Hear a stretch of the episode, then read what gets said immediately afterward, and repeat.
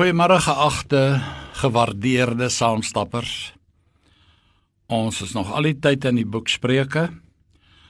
Ons is daar so 'n bietjie met die huwelik deurmekaar waar die plig van die vrou en die plig van die man in die Bybel vir ons uitgestippel word. Dis nie my slim praatjies nie, dis die slimste man wat ooit geleef het, Salomo, onder die inspirasie van die Here. Ons het verlede keer gekyk na 'n man wat nie sy vrou erkenning gee nie, wat haar nie waardeer nie, wat haar nie prys vir wat sy is en wat sy doen nie, wat haar nie laat hoor dat sy spesiaal is in jou lewe nie, wat baie kere eerder die teenoorgestelde doen en dit is om gedurig deur te kritiseer. Nou so 'n scenario kan ek net vir u sê dit bring geweldig skade aan enige huwelik. Jy weet daar in Hooglied, ek wil net dit vir u lees. Waar die Bybel praat van vang vir julle die klein jakkalse, die klein jakkalse wat die wingerde verniel, want ons wingerde staan in die bloei. Jy, beminde, is myne en ek is syne. Herder is onder die lelies. Hierdie is 'n liefdesverhaal. En nou word die klein jakkalsies aangespreek wat die wingerd verniel. Nou ek wil ook net dit sê. Hierdie goeters waaroor ons praat, hierdie bevolagtigheid van mans en die gekef van vrouens is nie klein jakkalsies nie. Dis monsters. Dis Satan wat manifesteer in een of ander vorm. En hulle bring net elende op elende op elende. Vriende, die groot gedagte hier is maar net om jou beste te wees vir jou lewensmaat. Ons as sondaars het niks verdien nie, weet jy. Ons het eintlik almal die dood verdien. Ons moes in die dood gebly het, die geestelike dood.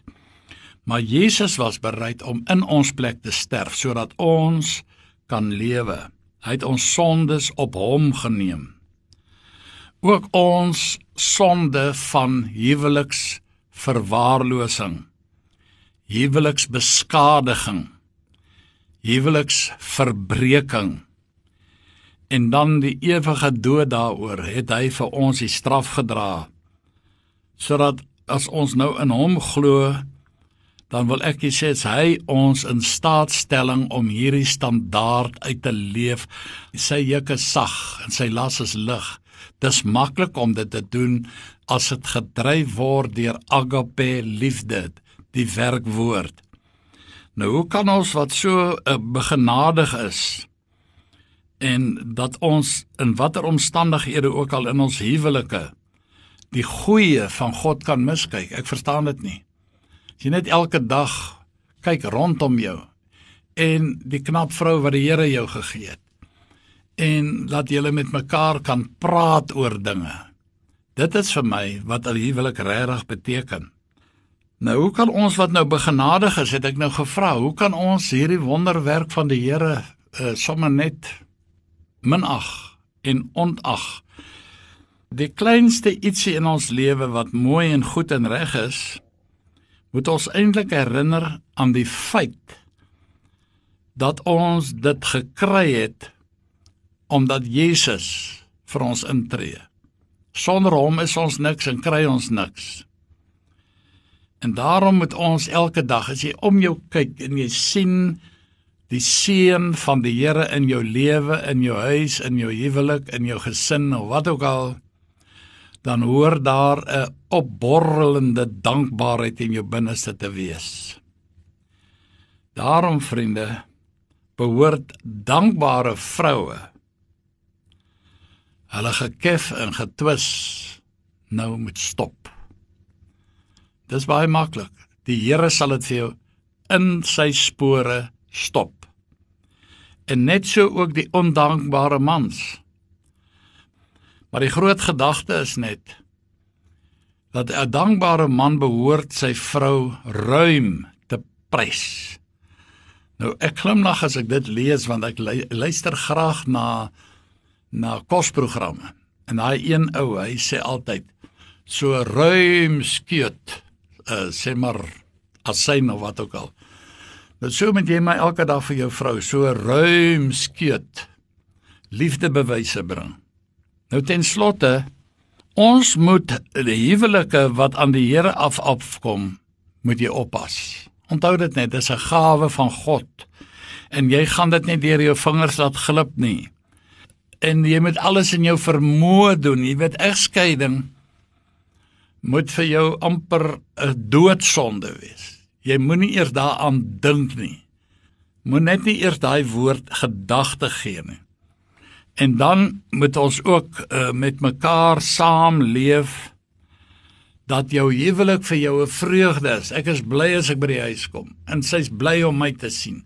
Dit maak 'n huwelik Spurgeon het dit gesê, vriende, dis nie ek wat so slim is nie. Hy het gesê daar's niks so na in die hemel as 'n liefdevolle huwelik nie. En daar's niks so na aan die hel is hierdie heeldag gevloeke geskreeu in 'n huwelik. Dit is afgryslik. Maar dan kan ons ek sê hierdie woord agape. Jy weet die Here, hy's die maker en hy hy het vir jou daai geskenk gegee. Weet wat?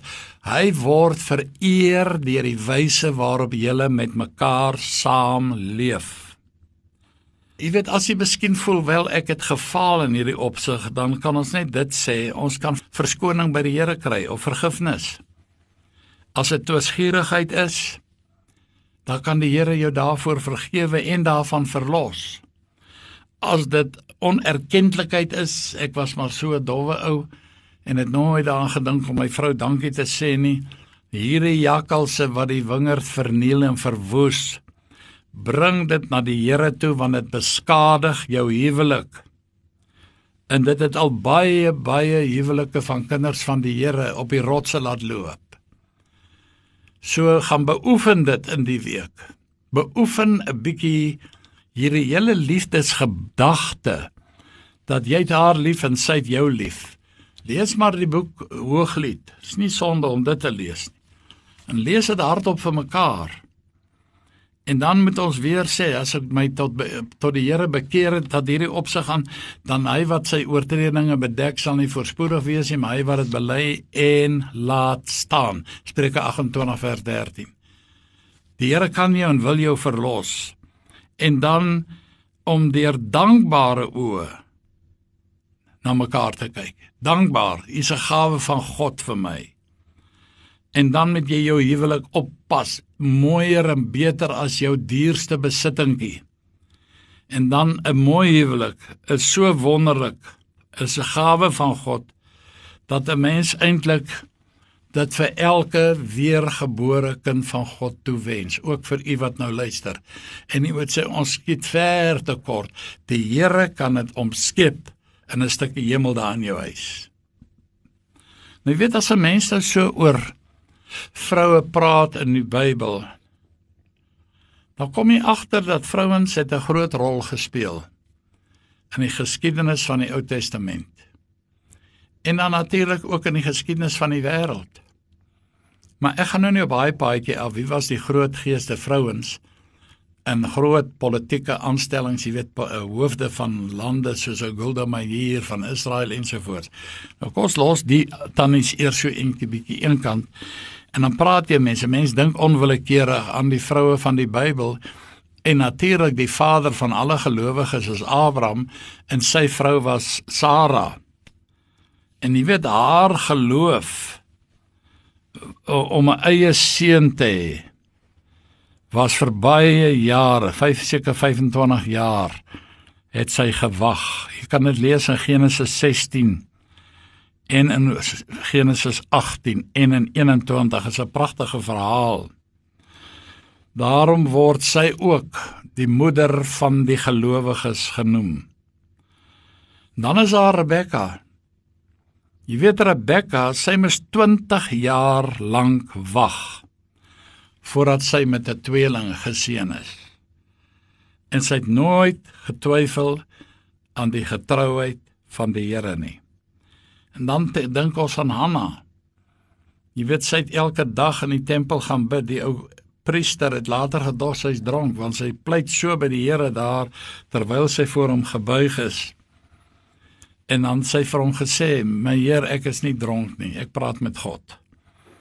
Maar in elk geval sy het uiteindelik die Here haar belofte of haar versoek geseën en Samuel is gebore en hy het een van die grootste profete in die in, in Israel se geskiedenis geword. Jy kan maar 1 Samuel vanaf vers 1 tot 28 lees. 'n Wonderlike verhaal om te lees. En dan is daar tannie Elisabeth. Jy weet sy glo die belofte van die Here dat sy in haar grysse ouderdom 'n seun gaan baar. Hierdie onvrugbare op 'n gevorderde leeftyd word die moeder van die voorloper van die Here Jesus Christus, naamlik Johannes die Doper. Jy weet wat vir my daar mooi is as jy nou wil byvoorbeeld die geslagsregister wil gaan nagaan oor die Here Jesus en wanneer hy gebore is, gaan kyk net toe Maria hoor sy swanger het sy dadelik na tannie Elisabeth toe gegaan. En tannie Elise met die Bybel sê dit was in daardie stadium 6 maande swanger en toe sy instap by die deur het die kindjie in haar baarmoeder opgespring van vreugde toe hy Maria hoor, die moeder van Jesus. Hierdie dinge is bo my verstand. Dit is God wat dit so bewerk. Maar so tannie Elisabeth, lees dit maar daar in Lukas 1 vanaf vers 5 tot 25.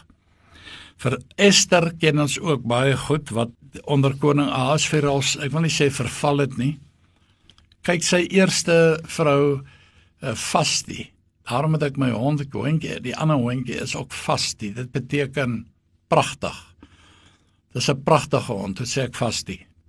Nou daai sy Vasti het geweier om toe die konings dronk maand nes gehou het dan wil hulle hê die vrou moet daarvoor hulle kom paradeer. En sy het net gevoel ek is nie 'n skoukoei nie, ek gaan dit nie doen nie en toe bedank sy of hulle het haar afgedank. Hou hulle 'n skoonheidskompetisie en toe wen Esther die Jodin wen toe die prys. Toe word sy koning Asveros se se vrou. 'n Lang storie, lees dit die boek Esther. Lees soos 'n roman. Dan kyk ons na as by Esther was, dan kom ons by Hagar, 'n Egiptiese slavin Sy dwaal in die woestyn rond. Sy's uitgeskop, sy's verwerp. En hier kom 'n engel en praat met haar. Dit kan jy ook lees daar in Genesis 16 vanaf vers 13. Dan is daar 'n tannie Tabita. Hulle haar ook genoem Dorcas.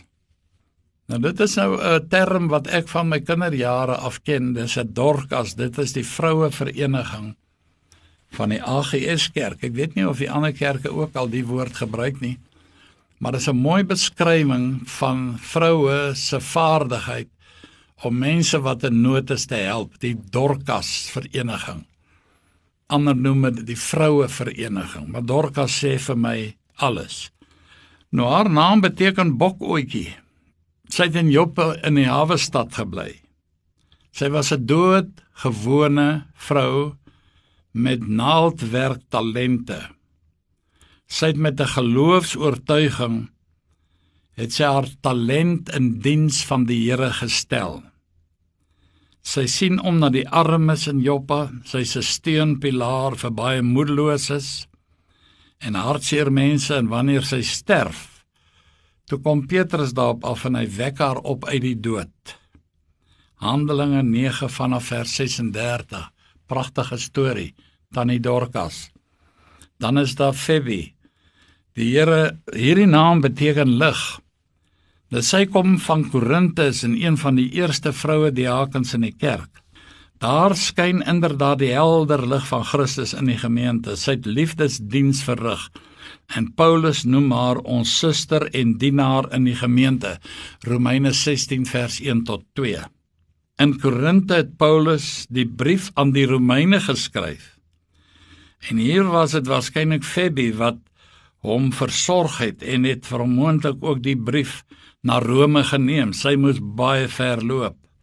1 Korintiërs 16 vers 6. Dit beteken dat sy nie gehuiwer het om hierdie lang en gevaarlike pad, 'n baie moeilike reis aan te pak om die brief aan die gemeente in Rome te gaan oorhandig. Wat 'n dapper vrou. Die vriende, so kan ons voortgaan. Daar's baie vroue wat on ek wil sê besing in die graf in is. Daar is lewens van hierdie vrouens wat van 'n slavin tot 'n purperverkoopster, van 'n naaldwerkster en 'n huisvrou So loop die goue draad dwars deur die Ou Testament van vroue wat geloof en in diens van die Here bruikbaar was. En dan is daar ook nog die Spreuke vrou. Die deegsame vrou. Die wat haar vind is haar waarde is ver bo korale. Ons het so 'n bietjie oor die vroue gepraat.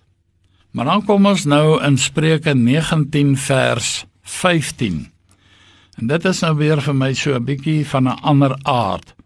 Jy moet onthou die hele boek Spreuke 19, die hoofstuk 19 is eintlik alles vir ons lesse van integriteit. Onthou daai woordjie. Ons het al daaroor gepraat.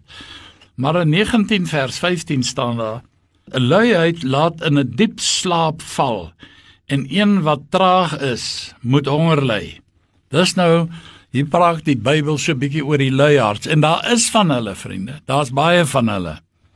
Nou die boodskapvertaling sê die luie lak doen niks nie. Hy slaap om honger en hy eet om weer vaak. Hy sal nooit sy ideale waarmaak nie en nooit lekker kan leef nie. Dan sê die Engels laziness casts one into a deep sleep and an idle person will suffer hunger. Dink het reeds gesê die hele deel hoofstuk 19 van Spreuke handel oor integriteit. En dan kom sien 'n ou sonder integriteit. Hy voel 'n veer vir wat om hom aangaan is daai luiaard. Dit dompel 'n luiaard in so 'n diep diep diep diep slaap. amper soos 'n narkose. Nou die woorde wat daar gebruik is, hy raak eintlik bewusteloos van slaap. Hulle koppe is ook eintlik so half dik van die slaap. En dan raak hulle in hierdie toestand van diepe slaap totaal onbewus wat rondom hulle aan die gang is. Hulle gee glad nie om oor die omstandighede waarin hulle is of hulle hulle self bevind nie. So 'n luiaard is totaal onbesorg oor waar die volgende kos vandaan kom. Ek kon nou ek dink nou daaraan vriende, jare gelede. Toe besluit ons so 'n groep ouens ons gaan een aand daar na Kaapstad toe, Vrydag aand. En ons gaan daar naby die parlement so 'n bietjie rondloop en kyk vir die, die mense wat sommer op die sypaadjie slaap. Ek loop toe daar 'n ou raak en ek vra vir hom, uh, "Meneer, het jy nog nooit die begeerte gehad om weer die die reguit pad te loop nie?" Hy sê, "Wat? Die reguit pad?" Hy sê ek het die reguit pad geloop. Dan wys hy so in 'n straat op. Hy sê so reguit. En toe ek met hierdie reguit pad van die weermag af terugkom by die huis, toe kry ek my vrou met 'n ander man. Dit is wat reguit pad aan my gedoen het. En toe het hy verkies om my houbou te word. Nou verskoon die woord. Nou hoekom het hy dit gedoen? Toe vra ek hom 'n volgende vraag. Meneer sê vir my, "Waar slaap jy vanaand?" Hy lag. Hy sê, "Wat slaap? Jy bekommer jou oor baie klein dingetjies." En so het ek probeer om hierdie man net te wys, maar hy het net vasgesteek en hy wil hierdie luiaards. Ek sê vir hom, "Maar werk jy nie?" Nee, ek het geen en hy val hom by en hy sê, "Hoorie, maar ek werk mos." Ek sê, "Wat doen jy?" Hy sê, "Ek staan in die oggende by die parlement se ingang by die by die hekke en dan elke minister wat ingry kom en dan vloek ek hulle. Ek hardloop so langs die kar en dan vloek ek hom. Ek werk hard. Maar dit is so sy lewe lyk. Hy dink hy dien hy hy's eintlik in diens van die Satan. Groot gedagte wat ek wou sê is vriende, jy weet luiheid kan 'n soort kultuur word as jy nie pas op nie. Dis presies dieselfde woorde wat aangesê word in hoofstuk 23 vers 21. Ek wil dit net vinnig vir u lees. Daar praat die Bybel van 'n vraat en 'n drinker. Nou dit is mense wat hulle vergryp aan drank en wat net wil eet en drink. Dit is al. Nou kom ons kyk gou daarna. In Spreuke 23 vers 21. Daar lees ons hierdie woorde: Want 'n drinker en 'n vraat sal arm word en slaperigheid laat stikkende klere dra. Nou dis wat ons nou in Spreuke 19 vers 15 ook gelees het, maar net in 'n ander konteks. Hier gaan dit primêr oor luiheid en die ander een gaan dit primêr oor dronkenskap ensovoorts, 'n drinker en 'n vraat. So die Bybel praat maar reguit taal, is nie bekommerd oor om polities korrek te wees nie. En dan 'n leegleer sal honger ly. Daar's 'n groot prys, vriende, gekoppel aan luiheid. Jy weet ek kry jammer waar 'n luiaard net homself oorgegee het aan die slegtigheid, ek noem dit maar by die naam en dat hulle later al verloor. Sy huis alles en dan sy kinders is uit die huis en die vrou is verslons en versukkel. Nou ek wil vir u 'n gedeelte lees. Dit begin eintlik by Spreuke 6.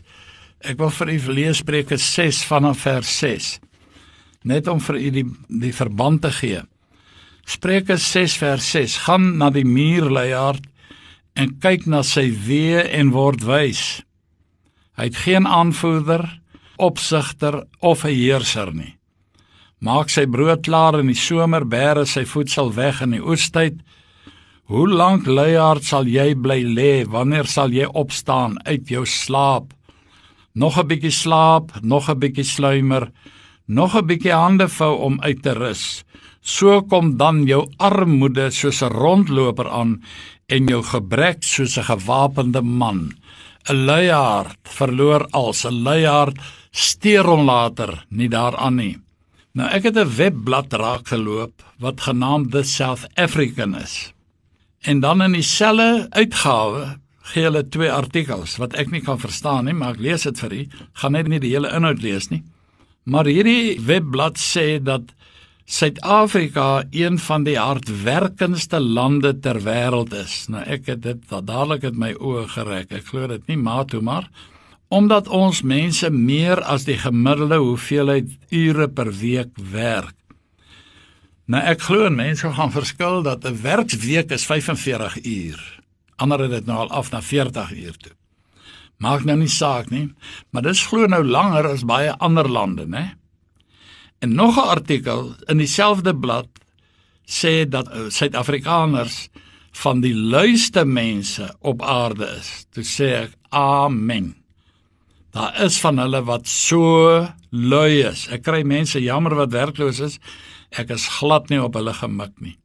Maar as jy daarom kyk waar uh, mense moet 'n werkie doen, sê 20 van hulle, dan staan 3 in werk en 12 kyk.